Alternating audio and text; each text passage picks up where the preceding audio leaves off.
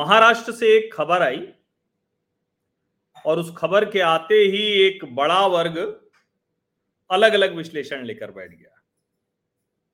उसे यूँ भी देख सकते हैं कि अजीत पवार अब विद्रोह करने के मूड में आ गए उसे यूँ भी देख सकते हैं कि शरद पवार ने सुप्रिया सुले को जिस तरह से कमान सौंप दी, पूरी पार्टी सौंप दी यह बात अजीत पवार को बहुत गहरे पीड़ा दे रही है। और अब कम से कम वो उसका प्रतिकार सार्वजनिक तौर पर करते हुए दिख रहे हैं। हालाँकि उन्होंने सुप्रिया सुले और प्रफुल्ल पटेल को कार्यकारी अध्यक्ष बनाने की, बनने की बधाई दी जब शरद पवार ने कहा था कि वो अध्यक्ष पद छोड़ना चाहते हैं तो सोचिए क्या कहा था उन्होंने। उन्होंने कहा था कि इतने लंबे वर्षों तक अब किसी को और अवसर मिलना चाहिए, मुझे मुक्त कर दीजिए। सारी पार्टी टूट पड़ी पवार के पीछे। पवार समर्थ हैं, शरद। अजित पवार नहीं। अजित पवार की सारी हैसियत शरद पवार की कृपा पर राजनीति में टिके, राजनीति में कुछ भी प्राप्त करने वाले एक भतीजे की रह गई। अब भतीजा हमेशा मज़बूत नहीं होता है। मज़बूत होता है, कहाँ से सत्ता का प्रवाह आ रहा है और कौन समर्थ दिख रहा है, शक्तिशाली दिख रहा है। और विशेष करके जहाँ पारिवारिक पार्टियाँ हैं, वहाँ तो यह पूरी तरह से होता है। किसी भी परिवार में अगर आप देखिए तो या तो सीधे सीधे उसी नेता का बेटा आएगा बेटा बेटी का झगड़ा हो जाए बेटे बेटे का झगड़ा हो जाए तो उसमें भी बहुत स्पष्ट तौर पर दिखता है कि वही टिकेगा जो समर्थ होगा। अब अजीत पवार कह रहे हैं कि हमें लीडर ऑफ़ अपोजिशन से हटाकर पार्टी संगठन की ज़िम्मेदारी दे दीजिए। तो कई लोग कह रहे हैं कि देखिए, अब वो आ गए मैदान में। क्या मैदान में आ गए? कार्यकारी अध्यक्ष, राष्ट्रीय कार्यकारी अध्यक्ष सुप्रिया सुले और प्रफुल्ल पटेल कह रहे भाई, हमें प्रदेश अध्यक्ष ही दे दो। ये भाषा ठीक उसी तरह की नहीं लग रही। है जैसे एक समय में सचिन पायलट की लगती थी, जैसी एक समय में शिवपाल यादव की लगती थी। और ऐसे ही देश के अलग अलग हिस्सों में जो पारिवारिक दल हैं, उनकी स्थिति देखें, उनके नेताओं के बयान देखें तो आपको याद आ जाएगा। आंध्र प्रदेश के ताकतवर मुख्यमंत्री जगन मोहन रेड्डी, आप सोचिए इतने ताकतवर पिता की संतान और उससे भी ताकतवर निकल गए। अपने बूते पर कांग्रेस के जो सरकार को हटाकर अपनी सरकार बना दी। चंद्रबाबू नायडू की राजनीति पूरी तरह से खत्म कर दी। भारतीय जनता पार्टी वहाँ उभरने नहीं पा रही है। लेकिन उनकी अपनी बहन भी नहीं उभर पाई। वो तेलंगाना में राजनीति करने चली गई। और अब सुनने में आ रहा है कि वो कांग्रेस के साथ मर्जर कर लेंगी, मिल जाएँगी। बिहार में आपको याद होगा कि एक समय में लालू जी का उत्तराधिकारी कौन होगा?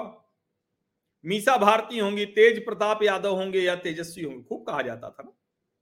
फिर कहा गया कि नहीं, मीसा राज्यसभा में है, मीसा लोकसभा में है, मीसा राजनीतिक तौर पर केंद्र की राजनीति करेंगी और फिर तेजस्वी, तेज प्रताप का नाम आया। एक समय में तेज प्रताप ने अपनी कौन सी सेना भी बना ली थी? हरी वर्दी में, हरी टोपी में लठ लेकर चलने लगे थे। लेकिन फिर वही बात है, उसके बाद वो याचना पर आ गए। तो जो याचना पर आता है, उसको क्या मिलता है, ये देश की राजनीति में हर परिवार में पता है। अब आपको मैं तमिलनाडु की बात करता हूँ। एम के स्टालिन के अलावा करुणानिधि की चार पत्नियाँ थी, चार। करुणानिधि जी की चार पत्नियों के जो बच्चे थे, उनमें से स्टालिन के अलावा किसी का नाम याद आता है क्या? अब तो कनीमोजी का नाम भी नहीं आता उनके परिवार से सिर्फ़ और सिर्फ़ एक नाम याद आता है एम के स्टैलिन ये राजनीति का यही स्वभाव है। और सिर्फ़ राजनीति नहीं, कहीं भी याचक कुछ हासिल नहीं कर सकता। किसी के प्रति श्रद्धा, सम्मान, वो भाव अलग है। उसमें पार्टियाँ चलती हैं, नेता भी चलते हैं। लेकिन अगर आप याचक भाव में हैं और विद्रोह भी कर रहे हैं तो ऐसा विद्रोह किसी काम का नहीं होता। विद्रोह या तो पूरा होता है या याचना होती है। सचिन पायलट, शिवपाल यादव, तेज प्रताप यादव और अजीत पवार, ये विद्रोही याचक हो गए। अब विद्रोही तो विद्रोही होता है। विद्रोही याचक कैसे हो सकता है? आप सोचिए कि जिन अजीत पवार को कहा जा रहा था कि महाराष्ट्र की राजनीति में सब उनके पीछे हैं, विधायक तक न जुट पाए। जिनसे उन्होंने हस्ताक्षर कराए थे, वो सब एक एक करके शरद पवार के यहाँ चले गए और कहा कि वो तो हमसे कहा गया था कि अरे समर्थन देने जा रहे हैं। साहेब की मर्ज़ी है, पवार साहेब उत्तर प्रदेश में अपने ही पिता मुलायम सिंह यादव को क्या क्या नहीं कहा और क्या क्या नहीं किया उनके साथ अखिलेश यादव ने? लेकिन फिर भी ताकत दिखाई। शिवपाल यादव ताकत नहीं दिखा पाए। शिवपाल रोते रहे कि बड़े भाई हैं मुलायम सिंह यादव। जो कहेंगे वो करूँगा, जैसे कहेंगे वैसे करूँगा। राजनीति के सारे उदाहरण सामने हैं। याचक कुछ नहीं करता है। अभी उत्तर प्रदेश के मुख्यमंत्री योगी आदित्यनाथ का उदाहरण ले लीजिए। याचना नहीं करते हो ठोंक कर, खूंटा गाड़ कर बैठ जाते हैं। जब वो मुख्यमंत्री बनने वाले थे तो किसी को कल्पना भी नहीं थी। लेकिन जब मुख्यमंत्री बन गए तो अब कोई कल्पना भी नहीं कर पा रहा है कि उनको कुछ कह सकता है या उनसे उनकी मर्ज़ी के खिलाफ कुछ करा सकता है। समर्थ होना पड़ता है। और ये सामर्थ्यवान के हाथ में ही सब कुछ होगा, ये तय है। ये प्रकृति का नियम है। सामर्थ्यवान उदार हो सकता है, विनम्र हो सकता है, सब कुछ हो सकता है। लेकिन सामर्थ्य का होना तो मूल तत्व है। और अजित पवार में सचिन पायलट और शिवपाल यादव की तरह वही सामर्थ्य के मूल तत्व का अभाव बरसों राजनीति करते हुए इनका आत्मविश्वास एक एक स्थिति, एक सीमा के ऊपर जा ही नहीं पाया। अब तो अजीत पवार को यह भी लगने लगा होगा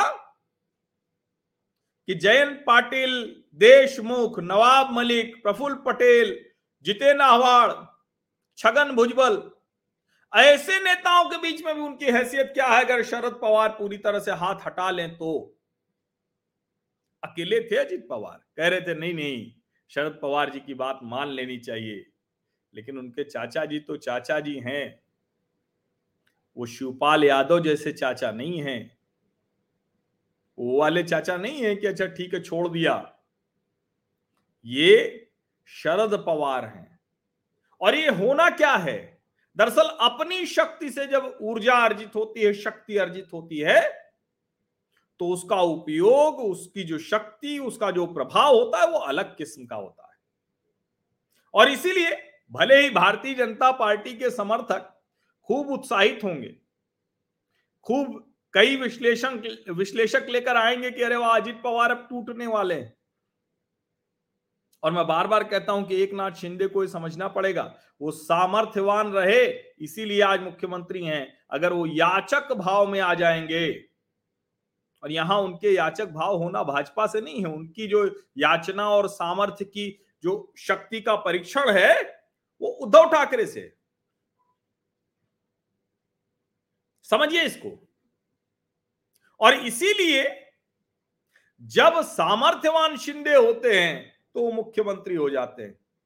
अगर याचक शिंदे होंगे तो महाराष्ट्र की राजनीति में उनकी प्रासंगिकता खत्म होने लगेगी। इस बात को बहुत अच्छे से उन्हें समझ लेना चाहिए। और मुझे लगता है कि अजित पवार जो भी कोशिश कर रहे हैं शायद उनका आत्मविश्वास ही नहीं है कि शरद पवार जी के रहते वो कुछ भी करेंगे और उसको सफलतापूर्वक कर पाएँगे। इसीलिए वो याचना के भाव में आ गए हैं। अगर शरद पवार जी को लगेगा तो उन्हें प्रदेश अध्यक्ष बना देंगे। जो व्यक्ति पूरी पार्टी पर सोचता था कि एकाधिकार होगा, सोचता ही रहा होगा। उस व्यक्ति की स्थिति ये आ गई है कि अब उन्हें प्रदेश अध्यक्ष के लिए भी याचना करनी पड़ रही है, गिड़गिड़ाना पड़ रहा है कि अब मुझे लीडर ऑफ़ अपोजिशन नहीं रहना है। अब मुझे और जबकि सब जानते हैं कि सुप्रिया सुले को लेकर शरद पवार कैसे सोचते हैं, अपनी बेटी को लेकर। ये किसी से छिपी हुई बात तो है नहीं।